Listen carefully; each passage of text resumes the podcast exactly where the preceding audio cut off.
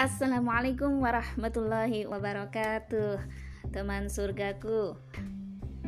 Mau masak belum? Ah pasti belum ya Karena ini belum jelang buka ya. Ya nggak apa-apa. Ini saya mau berbagi tips nih. Bagaimana cabai nggak cepet busuk ketika disimpan di dalam kulkas. Ah pasti bermanfaat banget ini karena harapannya itu kita juga bisa menghemat uang kan gitu. Kalau cabai cepat busuk nggak kepake kita beli lagi. Kan sayang uangnya gitu. Jadi kita uh, hemat uang kita dengan menjaga bagaimana cabai nggak cepat busuk di dalam kulkas. Gimana caranya?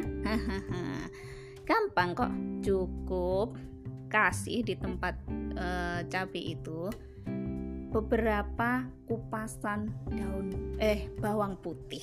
Ya kenapa bawang putih? Karena bawang putih itu eh, apa ya bisa menyerap kuman-kuman gitu. Jadi yang bisa bikin busuk cabai ya diserap sama bawang putih itu.